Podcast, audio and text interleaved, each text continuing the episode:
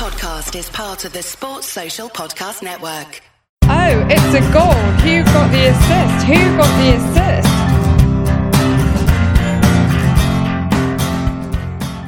Hello, so we're back for the final word on the FPL season just gone. It's been mesmerising, baffling, and a great ride. And I'm really glad I'm joined this fine Saturday FPL this afternoon by Nick for one final time. How you doing, mate? Hey Tom, yep, I'm doing well, thank you. I'm sad, obviously, that it's our final pod of the season, but equally looking forward to the summer to focus on home life and work and recharge the batteries before next season. Of course, you know this already, but the final time this season, we are Who Got the Assist. You can find us on Twitter at WGTA underscore FPL, online at whogottheassist.com, and make sure to follow us, subscribe, and tell your friends. Indeed, your family as well, if you like what you hear. Thanks, Nick. So this pod's a bit of a look over the season to some extent, but also looking to the future based on the trends we're seeing in the data. We've had about a week or so to play with it, haven't we, Nick? And uh, what we think may happen next season. So a little bit of future gazing, if you will. We'll cover our kind of record with hits this year, how we think choice will be affected by prices next year, and some impacts of that. So, looking at the data, mining for points per value, um, some hypotheses around the depth of the third forward, some initial thinking on talisman theory. That's the power of players who carry their teams, such as Zaha and Arnautovic in the second half of the season. Yeah, and we're going to do a final roundup of the anti metas, a final Nyom watch, which we're very sad about, and also a, a quick section instead of market forces where we're just going to talk about our prospecting the prospects, write ups, and our plans for the summer. And then we'll round up also with a look at the Who Got the Assist mini league before closing. Cool. Uh, so, Nick, as the victor between the two of us and the victor in our little cash mini league as well, I guess it's time. Uh, how did your season end? So, I finished off with overall rank of 17k. I mean, it's great to finish in the top 20k, but I, am I'm, I'm a little disappointed to be honest, just because at one point I was sitting in uh, the top 6k. I was dreaming of that uh, three figure finish.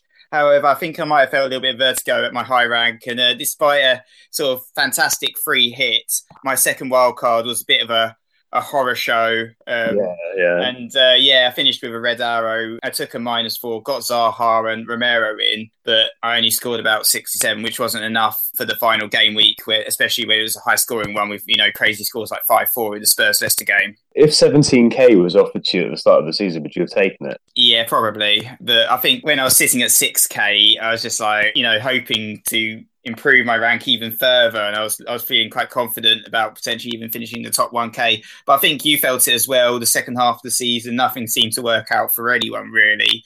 You know, with the Manchester City double game week as a prime example of um, a game week where people were expecting huge gains of rank and kind of got punished a little bit. Yeah, for sure. I mean, only nine points from Jesus was really annoying. I might talk about my final uh, kind of outcome. So 300k, which is a uh, yeah, it's, it's not the best season. We've Got 56 minus four on the last day and ending fitting for the start, really. I mean, the Sterling captaincy didn't come off. I had the last hurrah with Arnie, which was quite good. But, you know, I've had 12K, 2K, and 21K finishes in the past. But, you know, this time ending at 300K, you know, sometimes I looked at you, especially in the first half of the season, thought he's another world, to be honest. Linked to this, I looked at my hits, which is kind of the first kind of topic we're going to talk about quickly. So this season, Nick, I look at my hits in detail. I took 22 hits. As a way to look at those uh, immediate returns, I gained 236 points from the players I brought in. And those I took out scored 151 so far so good. Issue is if we add the hits, which is 88 points, I get to a total uh, loss of 239 points. So it means the net effect of all of my hits this season was a minus three. um, another damning stat is that those coming in scored a 10.0 and those coming out scored 7.1. So I need an extra 0.9 from my incomers to justify my outgoings. It just didn't happen for me this season. Like you'll remember, I took uh, chances in places didn't pay off. So you know, I sold Salah in game week three for Richarlison. I bought in Sanchez in 26. I bought in Sanchez in 34. Might be a theme there. I mean, Andy on the Scoutcast mentioned the open goal for Sanchez in 27 and that miss. And I think that's going to be the abiding memory of what the season is. And the final thing, obviously, eight missed penalties, 45 points more I could have got, I reckon. I don't think it would have been good enough, though. I mean, I think those 45 points would have gotten me to above 200k.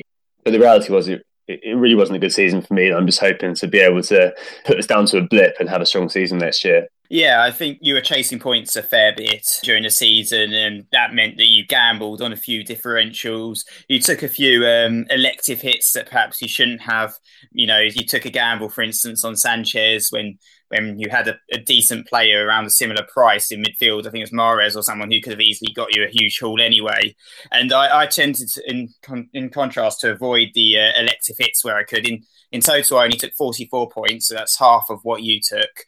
But then I think there have been stages, especially in the second half of the season, where I should have taken more hits. And I think the final game week is one where I really should have done a minus eight, but I was put off by it. I was like, why am I going to do a minus eight in the final game week?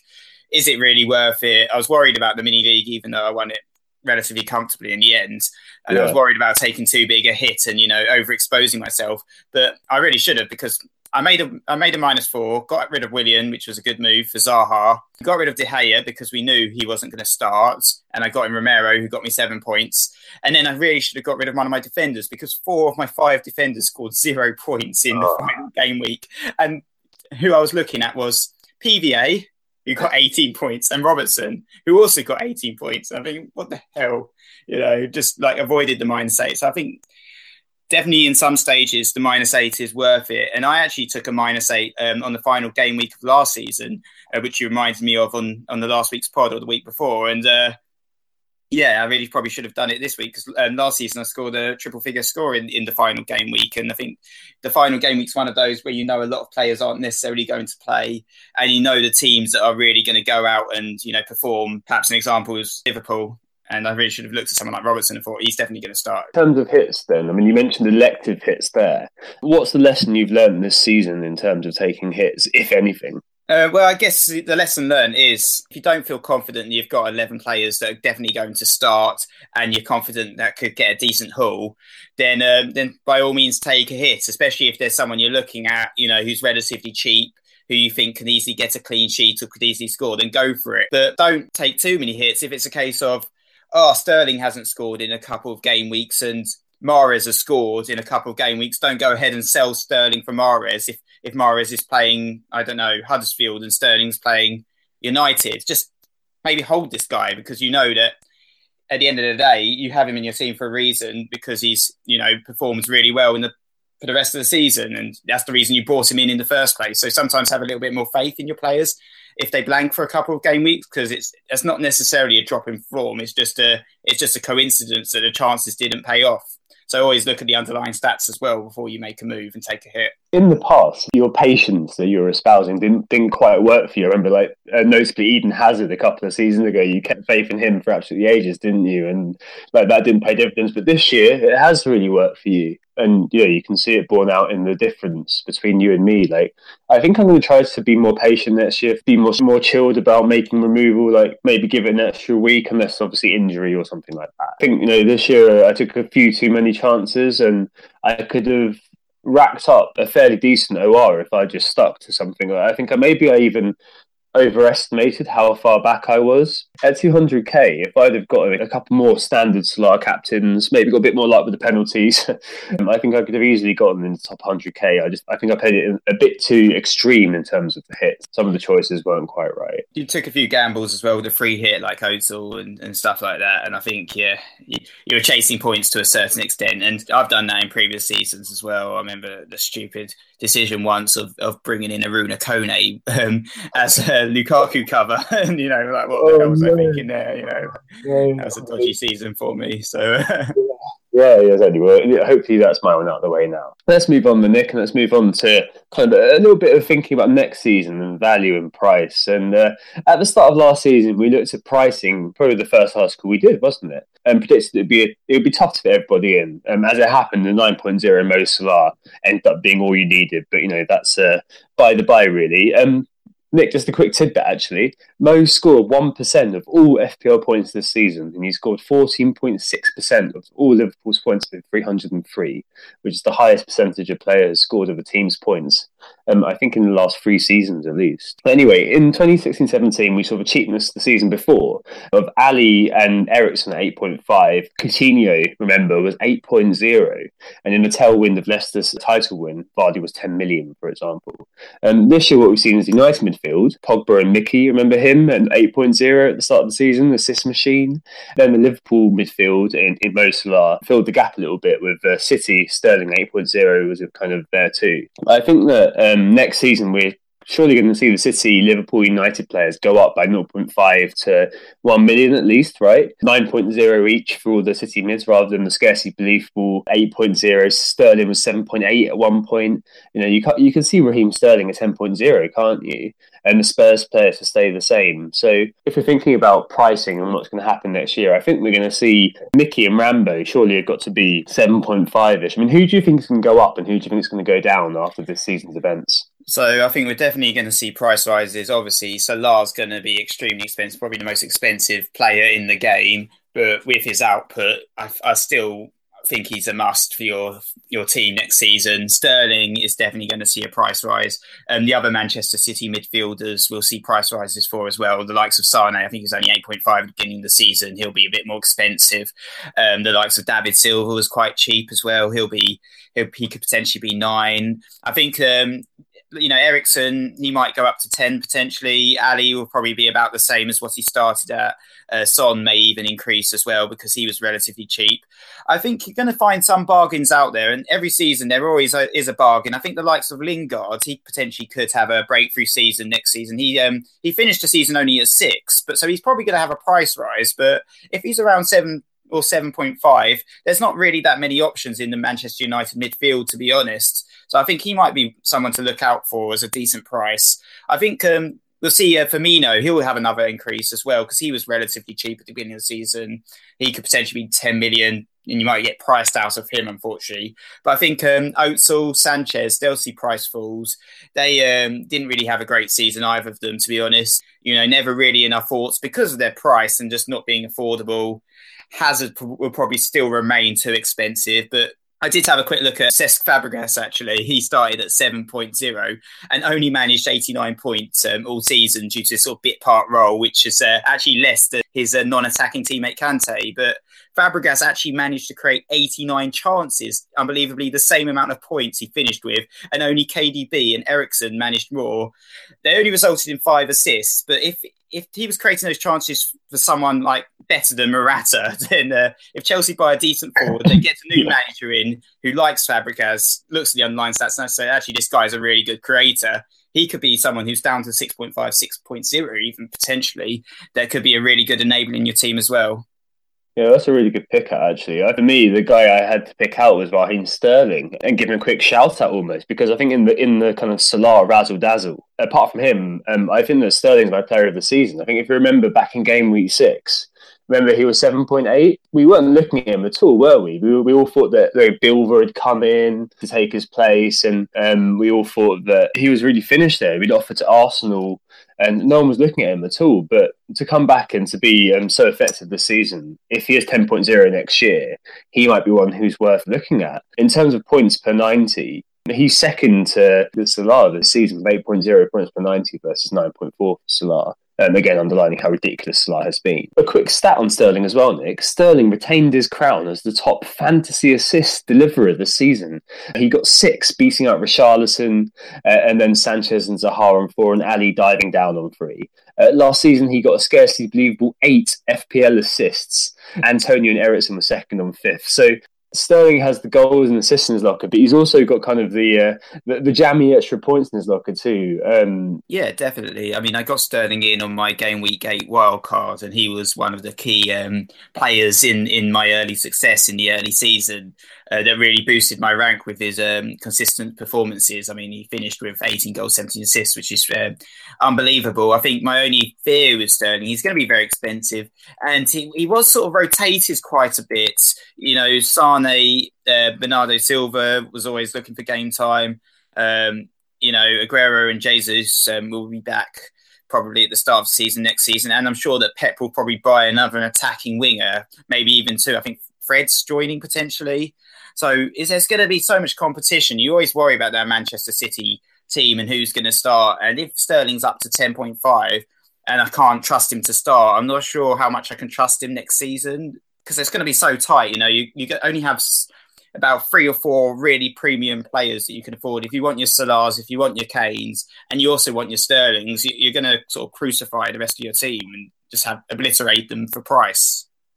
Yeah, no, absolutely. And trying to fit everyone in next year, I think, is going to be very difficult. And I think you are going to have to make choices which are even more amplified. And I think the herd effect's definitely going to kick in as well. I think we're going to see kind of people making convincing cases for why you should have player X in your team, which means player Y, especially in the early weeks. Is going to be ignored in favour of the current darling of you know the, the Twitter sphere or or the forums or something like that. Who do you think is going to be essential early on, Nick? Um, I mean, I've got a few suggestions here, and I think maybe Aubameyang is, is number one. We learned a couple of weeks ago that the Premier League fixture computer keeps apart uh, top teams or the top six, seven teams on, on the first day. So he's fairly on to have a good uh, game week one fixture. And I think with the effectiveness he, he's kind of shown this year, he's only played half the season. He's in the top four for points per 90, Aubameyang 7.4. Um, I think he's going to reach near Kaku levels of, of ownership in game week one. Then you've got Salah. I think we're going to see people in the beginning thinking, you know, if he's given 13.0 or 12.5, people are going to be looking at him going, oh, you know what, I can create a really balanced team without him. It's like he's a new Kane almost. And but by game week one, people are going to have Salah in their team, I reckon. Um, Sterling, we're not sure on, and I think De Gea at the back is going to, in goal, sorry, is going to be the one um, to have. So I think that's going to be what 40, 45% of your budget tied up in three or four players.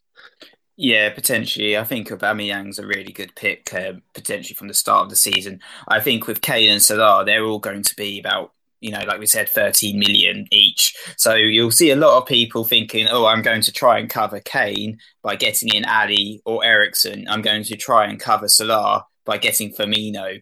And then you'll see more of a balanced team. Potentially they'll be able to afford some more premium defenders, the likes of Azpilicueta or Kyle Walker, because because of the fact that they've gone for the slightly cheaper option at Liverpool and Spurs. But uh, for me, it's tough. I know everyone says Kane can't score in August, so maybe we should all avoid Harry Kane at the beginning of the season. But I definitely can't avoid uh, Mo Salah, especially with the returns and, like you said, his, his percentages and just you know what he managed to do this season was incredible. And I think Firmino, he had a great season as well. But in terms of attacking output, he just doesn't match Salah. I mean, Salah ended up with an incredible record breaking 303 points, which is a whole 122 points more than Firmino. So I'd be willing to pay that extra for Salah, who is a midfielder as well. So he always, any goal he gets, he gets an extra point for any um, clean sheet Liverpool gets. He also gets a, a, cheeky extra point. So he definitely offers a little bit more, I think. So for me, he's essential. He's the, definitely definitely the one player that I'm going to start with, and I'm not going to avoid because if you don't start with Salah, you're just going to bring him in after game week three after you missed the first two hauls, probably. Yeah, exactly. It depends a, a, little bit on the World Cup and how much recovery he's got and all this kind of usual caveats, but I think it's really difficult to go without him. Interesting stat on Kane, Nick. Um, he's retained his crown as the number one realised bonus point scorer. So he scored the most bonus points this season, and something he did last season as well, with 31 bonus points scored.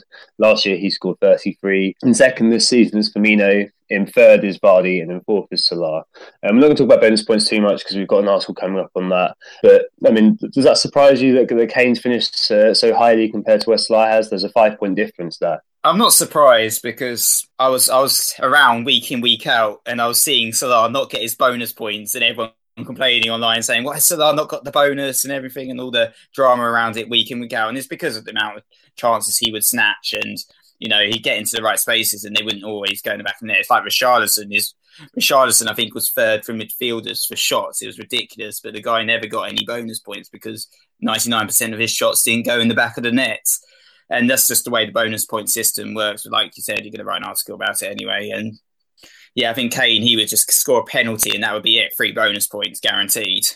Yeah, for sure. Like a 24 for a goal strikers. Um, so if we're saying that Aubameyang and you know maybe Salah are going to be parts of our team, I think that there's going to be a bit more choice next year. And I think there's a couple of impacts of that on there, Nick. And I think the first is thinking about points for value and thinking about where we're going to be making sacrifices in order to afford high priced players. So if we're saying that you know um, you're going to have Aubameyang, you're going to have Salah, you're going to have maybe a Tottenham midfielder to cover Kane, you're going to have a United defender at the back perhaps, and if you uh, or De Gea, if you're going to have Sterling as well, um, that's a lot of your budget taken out, and someone somewhere is going to have to pay the price, aren't they, Nick? And you've been looking a little bit at points per value, uh, specifically with regards to uh, the third forward position. Yeah, so I've been looking at forwards in general and, and their output, and I think the third striker is definitely a position that's, dying within the game. It's always been a bit of a sore topic who who your third striker is, how they're just consistently, you know, not getting returns or even starting half the time. I mean, this is a guy, unless you go for like the power front three, which a few people did across the season, this is a guy who can cost up to 7.5 million and you cheer him on week in, week out, but you, you very rarely actually see this guy score. Nowadays, you know, most clubs actually start with only one forward and there's, there's quite a lot of rotation in the position. I think looking at the Premier League, there was only sort of three clubs that really had a sort of nailed on number nine all season. Uh, that was um, Spurs, United, and Liverpool with Kane, Lukaku, and Firmino. Otherwise, you had like with City, you had you know the Kun Jesus rivalry. Arsenal um, had a bit of rivalry between Aubameyang and Lacazette, and Chelsea, you had Morata and Giroud, and even like the middle lower table clubs, Brighton, Watford, Huddersfield, Southampton, all have plenty of forwards. And I thought about this position and how I always seem to have these, like someone like Ayew or whoever in there, Jay Rodriguez at one point. And uh, next season, I'm just not going to bother with that position at all. I'm probably just going to put in some 4.5 guy and just let him Ross on the bench because um, instead I'm going to ramble on a little bit about defenders. And uh, I think the cases of uh, PVA and Robertson getting 18 points in the final game week was a really good sort of example of this. I mean, that's a very rare haul for a defender, but also for a forward, actually. I mean, we saw uh, we saw what Caney did and we saw what Kun did, and and they were the only ones that actually beat that score. And, and the requirement is a hat trick and an assist at least. But um, what's less rare is a 15 pointer from defender, and we actually saw 25 instances of defenders scoring returns like this, much, much higher than the instances for forwards. And um, even the likes of Lukaku, Firmino, and Vardy didn't manage a 15 point haul all season data definitely seems to be bearing out the fact that, you know, I think you said at the start of the season, didn't you, that there's going to be a lot of value in defence. And despite the last kind of few weeks being more up for grabs in terms of whether a defender keeps a clean sheet or not, for the vast majority of the season, a lot of the clean sheets, especially as far as you were concerned, I mean, you know, a, a Klaar van goal aside, mm-hmm. a lot of the time the defenders that you chosen were more likely than not to churn out a clean sheet, weren't they?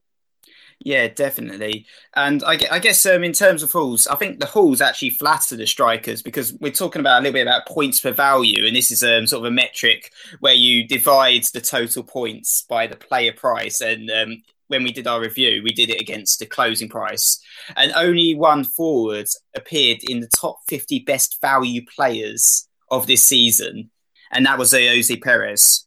And I guess that shows there's there's no real value in the market. Um, in comparison, 21 defenders appeared with Azpilicueta. He proved the best value defender in the game. He, he did really well, and I think he's someone I'm definitely going to be looking at next season, hoping he's not um, priced at 7.0 and gets a 6.5. Um, incidentally, the, the, man we talk about a lot, Tom, Alan Nyom, we always talk about how his price was a bit, you know, iffy, a bit too expensive considering who he is and what he offers. Finishing at 4.7, he actually ranked 182nd for value this season, and he beat the likes of Lukaku, Lacazette, and Sanchez.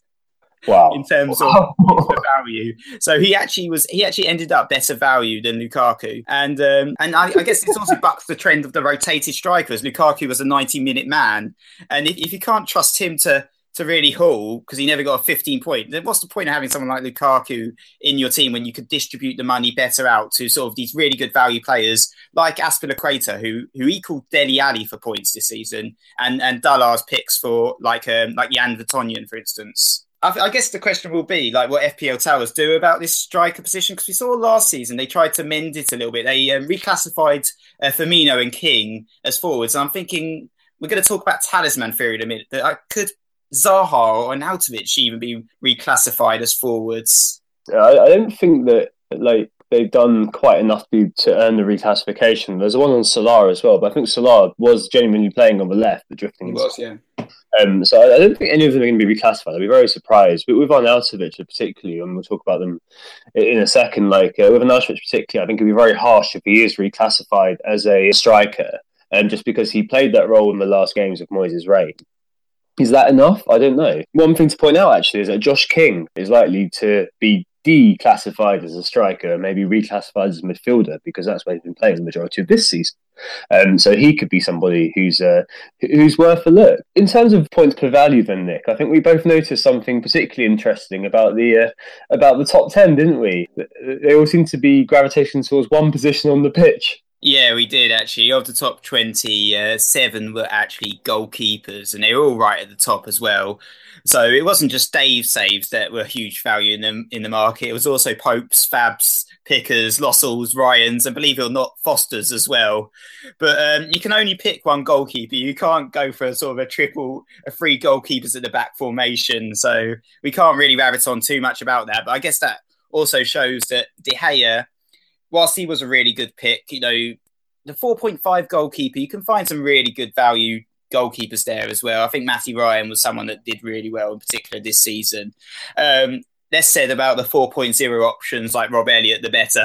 One outlier, apart from Salah in, in the top 20 in terms of value, was uh, Pascal Gross, Pascal the creator. And uh, I guess this moves us on to talisman theory, Tom. So uh, Gross was 10th in terms of points for value. He was um, sick for chances created over the season, and uh, with eight assists, that's almost enough to get on the who got the assist banner. Maybe uh, with only famous creators like uh, Fabregas, Soto, and KDB and um, Eriksen doing better than him. Yeah, another stat on the Gross is that he created 82 chances for Brighton this season, according to Squawka, which is exactly the same as he created for relegated Ingolstadt in 2016-17. Kevin De Bruyne was the top creator this year with 105 chances created, so not quite in his league, but uh, Mesut Ozil created 84 chances this season, uh, which is just two more than Pascal Gross, so kind of the level of player that we're dealing with here. And um, you mentioned talismans and talisman theory, and uh, John T on FS also mentioned this.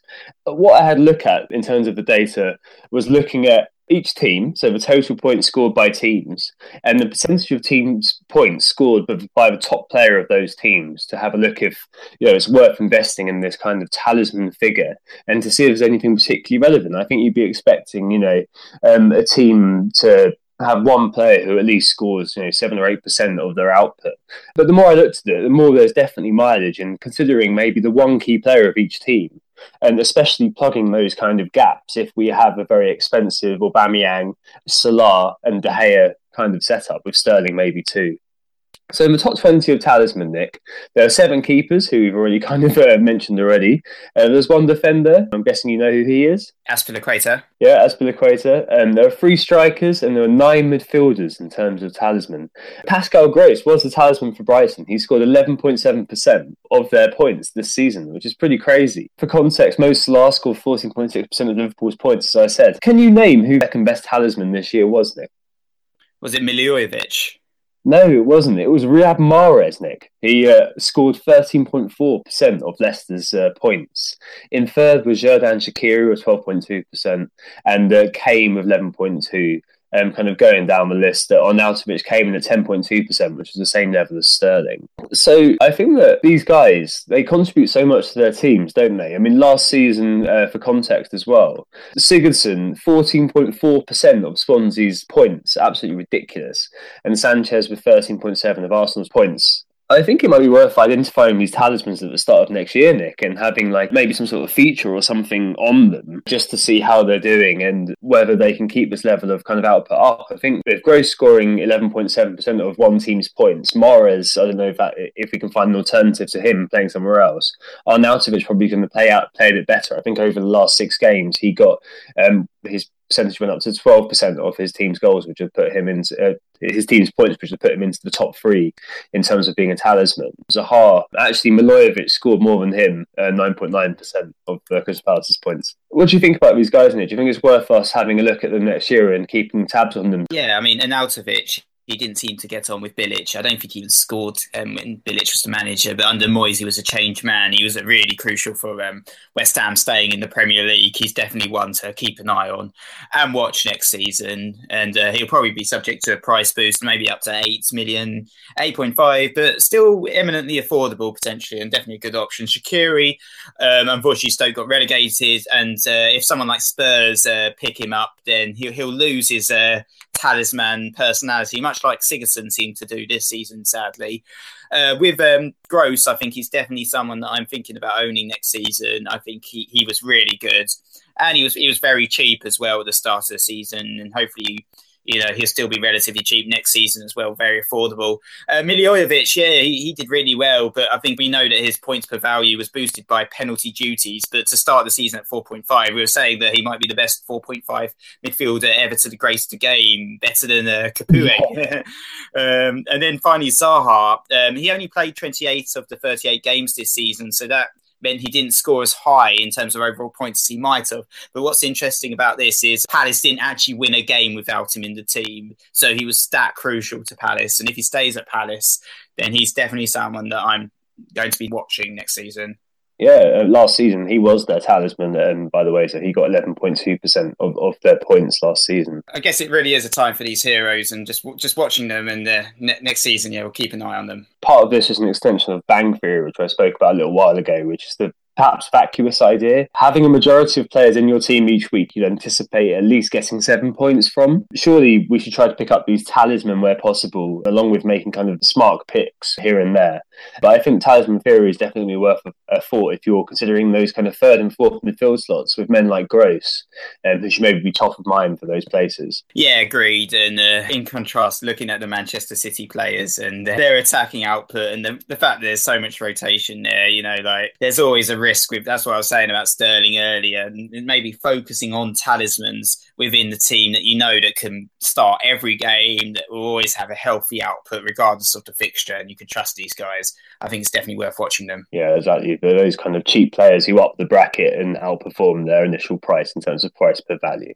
Okay, let's take a break there, Nick, and move on to the features section. Who got the assist? Who got the assist? So we're back, and it's uh, time to have a final checkup on the anti-meta team and see how they got on at season end. Um, as I'm sure you're aware, this is a team of under 10% owned players, t- players that not necessarily most people's teams are sort of very much against the meta. And uh, we wanted to see if we could, you know, perform quite well with them. But anyway, uh, how, how did they get on, Tom? How did they uh, finish up? Yep, so they didn't end up very well, unfortunately, Nick. Uh, it was a 32 pointer. Uh, Mane, captain, failed to deliver. 2.1 million is where they ended with less than 2,000 points, unfortunately. I think this season we saw a game week 15 high um, after the Wilson hat trick, but by game week 23, they were down in the millions and off the map. Uh, it took a long time for the template to form, I think, this kind of shows, because we did keep it under 10% owned, didn't we, for quite a while. But after it formed, the decline was very quick, and it kind of showed that to some extent towards the kind of latter end of the season. I think maybe from kind of February, March onwards, it's very dangerous to go against that momentum that the mainstream kind of has. I guess that may show you that at the beginning of next season, um, you should maybe consider taking a few more risks. Will we continue this next season? I think probably not. I think we might swap to another thing, right, Nick, and think about over the summer and all England eleven. I think we mentioned the other day, uh, kind of half jokingly, half not. Yeah, maybe an England eleven, maybe a maybe a British eleven, so we can have Ben Davies in there as a talisman captain. yeah, yeah, the banter every week. How can how can the English boys get on? Um, it'd be interesting. We'll probably end up with like someone like Jordan Henderson as a make weight in midfield or something. There's there's that such a such a dearth of talent in in the English uh, game at the moment. All right. The next feature this season has been Nyom Watch, and uh, we hope you've enjoyed it this season. Uh, glad we've seen him free. We've enjoyed riding with Alan, and we hope to see him back in the Premier League. I think we're probably going to change it up next season in terms of this feature. But as Nick just mentioned, he was in the top 200 for points per value this season. He delivered one assist, and he kept seven clean sheets, 70 points, which works out at 2.73 points per 90. So, Nick, in the end, uh, you know, you, you said that he'd gone the way of Allan Nyom in regards to another player who was overpriced. Uh, do you think Allan Nyom was worth the 5.0? Uh, well, no. Uh, better value players who started at 4.5. Um, some of the Burnley guys, for instance, uh, Stephen Ward was really good value at 4.5 he had a great season. Um, got injured slightly, but had a really good season. Tarko as well, um, really good value, and Ben Mee as well. Those guys had really good seasons, and I think they offered better value. And also the Brighton guys, Dunk and Duffy at four point five. I think um, those guys. Knowing how um, FPL towers work, I can imagine they'll probably be 5.0. Like I said, maybe if, if Gaëtan Bong somehow gets 5.0, that's that's where it's getting a little bit ridiculous, perhaps. But um, I think, uh, yeah, Allan Nyom, I mean, I'm sorry that he got relegated, but I think I still uh, stand by the fact that he uh, 5.0 is a little bit too expensive for him. Yeah, I think so as well. And so, without further ado, here's the final Nyom watch of this season. Adam Nyom was spotted playing football versus Palace on the last day of the Premier League, perhaps his last time as a Premier League player for the Baggies. He took 47 touches, 20 were in the opposition half. He made 23 passes, 17 were successful. That's 74% for the data scientists out there. He made four crosses, zero were successful. He was mentioned dispatches thusly. Before the game, Allan Nyom was spotted talking about the game. It's not easy because we've been relegated since our last match, but we come here hoping to keep our good form going and finish the season positively, said Alan. In the second minute, Hennessy stepped off his lines to easily gather Nyom's ball in from the right that's it for Nyom Watch this season. So if you see him driving down the M1 on deadline day or shopping for a new bed at your local dreams, do let us know. Uh, thanks to everybody who used hashtag Nyom Watch this year. And, um, you know, I, I, think that's probably going to be it for Alan and, and us. It's the end of our relationship. We're not going to look back into the Nyom. But thanks to everybody for, for taking part this year and making it such fun. Yeah, thanks, guys. I think we are going to be potentially creating some Nyom Watch mugs as well, though. So look out for that on Twitter. We might be giving out some for free or something in a little competition at some point. And um, and we know um, the top of the league, which we'll get onto in a second, uh, the winner's going to get a, Nyom Watch mug as well. Yeah, cool. Cool. Right. Um, so, in lieu of uh, market forces uh, this week, which obviously doesn't really uh, no, it doesn't exist. Um, we're going to be talking about our Prospecting the Prospect series, which is going to return over the summer. And um, this is our formulaic article that models a player's FPL performance in whatever league they were playing in last season and uh, suggests where they may be in the game and what kind of player they may be. And uh, I picked out a few last summer. Uh, we did and uh, and and some from this January as well, which were also helped by Con, um, FPL.con on Twitter, a member of our little Slack group as well. So I think a notable success very early on. Mo Salah. Initially, we wrote that the stats were in Salah's favour, and if Liverpool keep playing heavy metal football, there's a, a really exciting prospect. And we gave him a 4.25, basically, didn't we? And I think we, we were quite quite good with that one. We got that one kind of uh, dead on. So I think that was the first one we were really excited about in terms of this se- season, although we couldn't really anticipate the fact that he was a five out of five, you know, going to set the league on fire kind of guy. Yeah, definitely. I think um, in the pre-season, there's still a lot of talk about the red roulettes, and we talked about how um, you know oh, yeah, the points the previous season were shared between Mane, Coutinho, Firmino. You could never really guess which one would get the points, and people were trying sideways moves, trying to chase the points in the Liverpool team, and that was a very common theme of the season before. But this season, Salah smashed it out of the park. He definitely won the red roulette. You know, you just put your chips on Salah week in week out, and he would get you returns, and that was um, definitely a trend of this season that we saw. Yeah, for sure. Um, he he was just at 9.0. I think the you know the, the FPL player of well, I mean, Suarez, perhaps. Um, I've had a lot of joy out of him. I remember kind of looking at every Norwich fixture and thinking, yep, nailed on captain there. Um, he always seemed to score a hat trick, didn't he, against them at least? Um, but Salah this year has just been incredible. And I think that, you know, we're all guilty of. Uh, falling prey to the herd fear of Kane to some extent. Another good one we got was Aubameyang. Um, noted that he'd scored 0.97, I think, goals per game in the Bundesliga, and we said that 28 in his prime, coming in from a league carrying similar physicality, um, he might hit the ground running. And uh, yeah, we got 4.5 and got that one bang on really. Um, but I just wanted to highlight as well, just to you know, we've mentioned a couple ones did quite well, and we are going to keep doing this. And sometimes even though of player looks good in other leagues, for whatever reason, doesn't quite work here. One player that I thought was going to do very well was Alvaro Moratinic. Um, I looked at his his stats for last uh, for the seasons where he was a bit part player at Real Madrid, and when he played kind of the majority of games at Juventus, and the goals per minute were, was really good. And I said that he had a lot of really good potential, and he could be a fantastic captaincy option eventually for Chelsea, who had a very good early run, if you remember uh, we gave him a 4.25 as well, but it didn't really work with him, did it? And it looked like Giroud was actually the player that Conte wanted all along.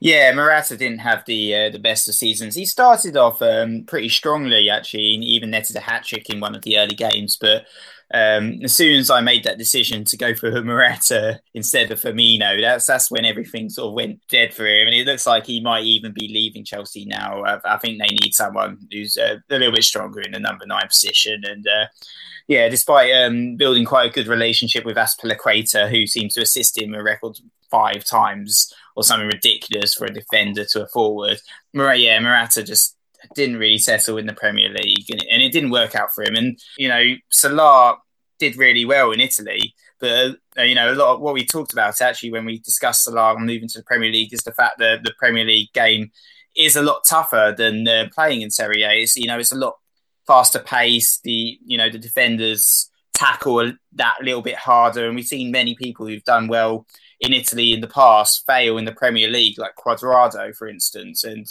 and Salah had previously actually failed at Chelsea. So we thought, you know, will he actually repeat his heroics in the Premier League? It was always it was always a 50-50 and just what he did last season, he just absolutely dominated.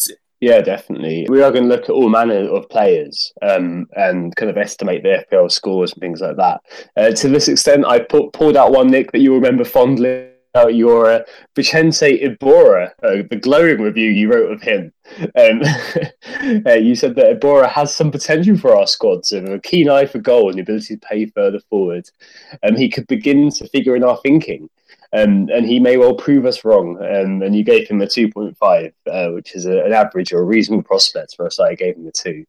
And um, so I guess that kind of shows that it's not always kind of plain sailing, is it, when we're translating what they can do and what they've done in other leagues, as you said. Um, well, I think Iborra, he didn't really get too much game time in the end. I still think um, you know, he's actually managed to. He started looking good um, near the close season before he got his injury. He scored um, two goals in a row, scored against West Brom, and then he scored against Brighton. He still definitely offers a lot of attacking prospects. So I wouldn't necessarily write him off quite yet, Tom. We'll see how he gets on next season. Uh, but um, you know, you you gave uh, Pascal Gross a two actually. So you know, we get know. for a reason. Yeah. it's sometimes very hard to read, isn't it, how well someone's going to do? And you know, you've got to take it with a pinch of salt, of course. Like we're just doing one way of doing it. Another way of looking at it is profile the football player. The only reason we do it with an FPL kind of modelling is because you end up with a discrepancy like Will Hughes, who we gave a 1.5, I think, you know, not really doing very much for Derby, more of a midfield kind of ball carrier slash assisting the assister kind of guy.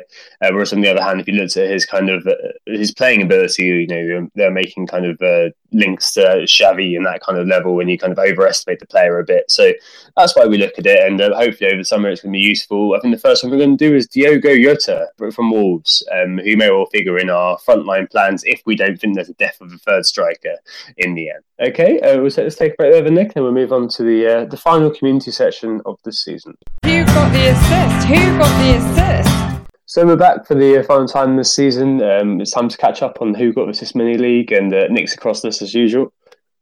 Yeah, and it was a really exciting um, finish to the Who Got the Assist mini league. It was uh, yeah, went down to the final game week. It was between three managers, and it, it was really tight. Um, so we'll we'll go through the top ten actually this um, this game week just as a sort of summary of uh, the guys that finished in the top ten. So well done to all of you guys. You all did really well. I think uh, uh, actually you all finished in the top one k as well. So that's that's brilliant stuff. Um, so tenth it was uh, Tiago Costa, uh, one of our friends on Twitter. He, uh, the Red Eagle team. He scored uh, sixty seven points.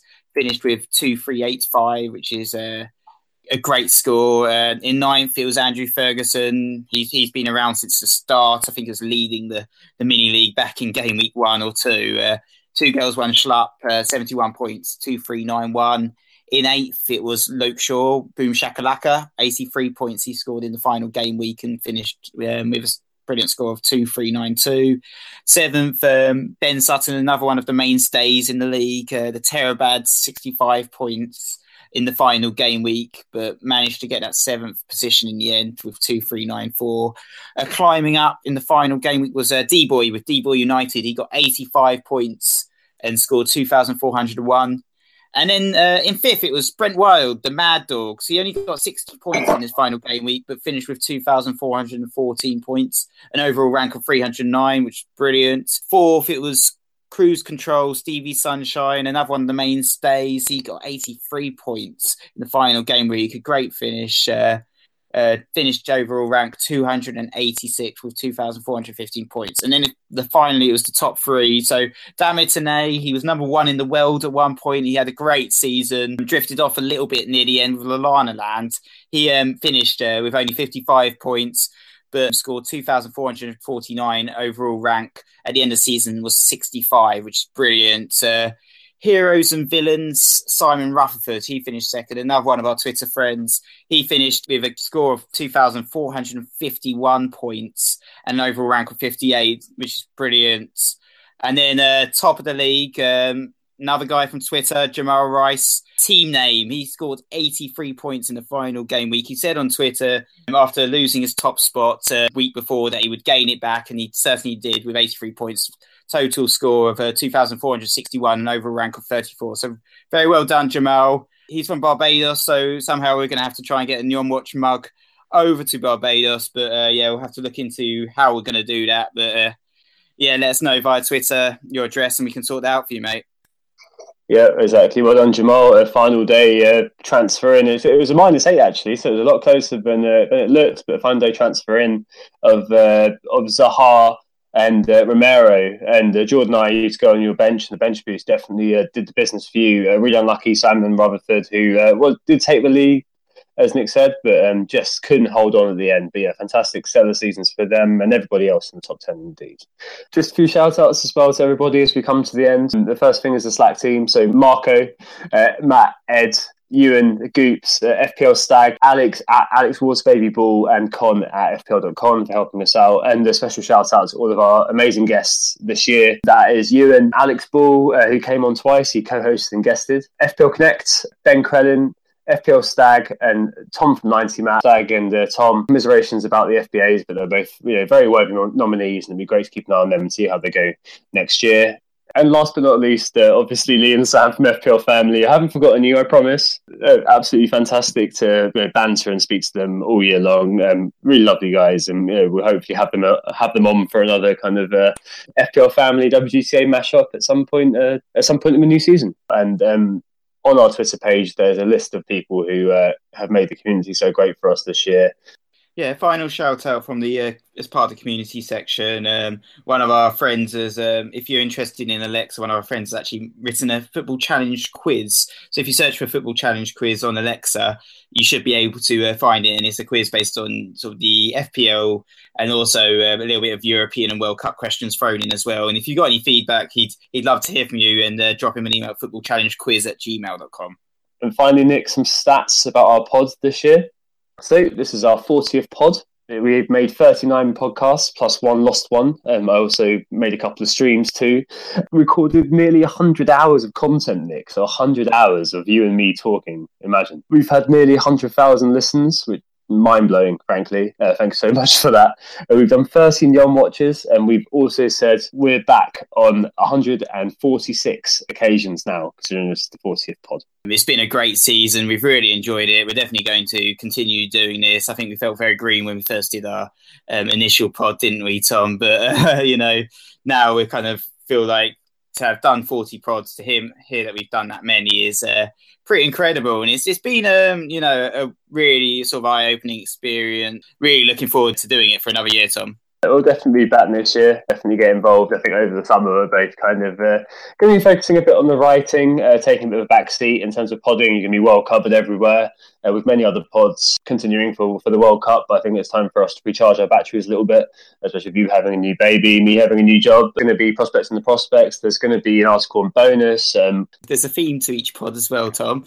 So last time it was Game of Thrones. There's a bit of an obvious theme, I think, by the amount of uh, references we were shoehorning in every chance we get. This this week, I think, is going to be a bit more of a challenge. But um, Jill got it last week, so well done, Jill, for for picking up the theme, being first to to notice the theme that's it really. So have a great summer, everybody. Enjoy the World Cup. We hope you've enjoyed listening to us this year, and we shall be around. Thanks for assisting us by listening in during this amazing first season. Who got the assist? Have a great summer. Enjoy the World Cup, and we'll be around. And yeah, continue to check our website for articles on prospecting the prospects, etc. Yeah, we'll be back when the fixtures are out for our first podcast of 2018-2019. Oh, it's a goal! Who got the assist? Who got the assist? Um, Right. Beautiful. Uh, As a rendition of my uh, wife singing the Who Got This This song. oh, it's a goal. Who got the assist? Who got the assist?